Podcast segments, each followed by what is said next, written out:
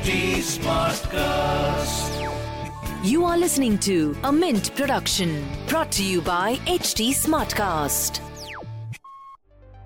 Hello and welcome to Mint. I am Nasreen Sultana. You are listening to Mint Evening Market Wrap. Let's take you through all the action in stock markets today.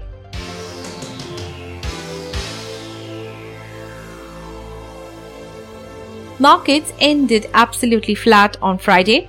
The BSE Sensex ended at 53,140, losing 19 points or 0.04%. The Nifty closed at 15,923, down 0.80 points. Among sectors, realty, metals, and telecom stocks gained, while selling pressure was seen in select IT stocks.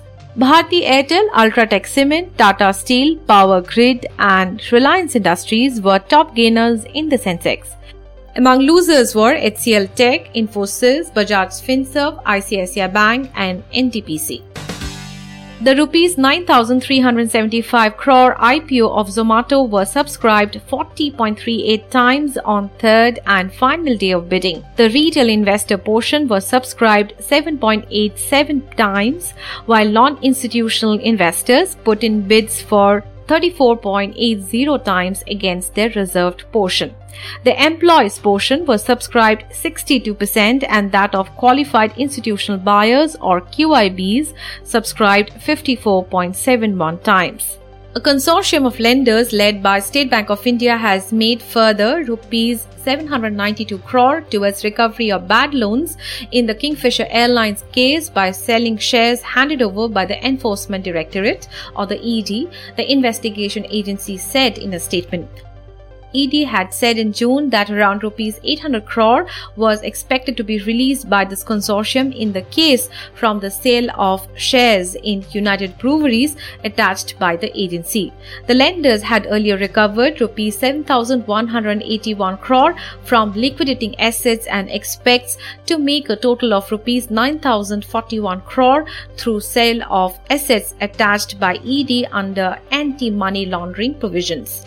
One 97 Communications, which operates brand Paytm, filed its DRHP with markets regulator SEBI, proposing an initial public offering or IPO of rupees 16,600 crore. Of the proceeds from the listing, Paytm will be using rupees 4,300 crore for growing and strengthening its Paytm ecosystem through acquiring new merchants and consumers.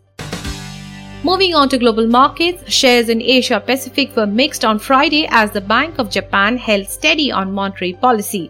The Nikkei in Japan fell 0.9%. Japan's central bank downgraded its real GDP forecast for 2021 to 3.8% growth as compared with the 4% growth forecast made in April.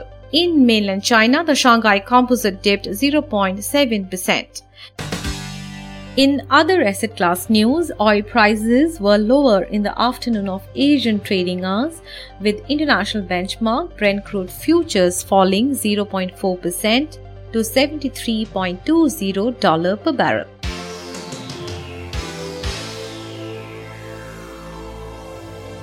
That's all for now. I'll be back with market updates on Monday. Have a happy weekend and thanks for This was a Mint production brought to you by HT Smartcast. HT Smartcast.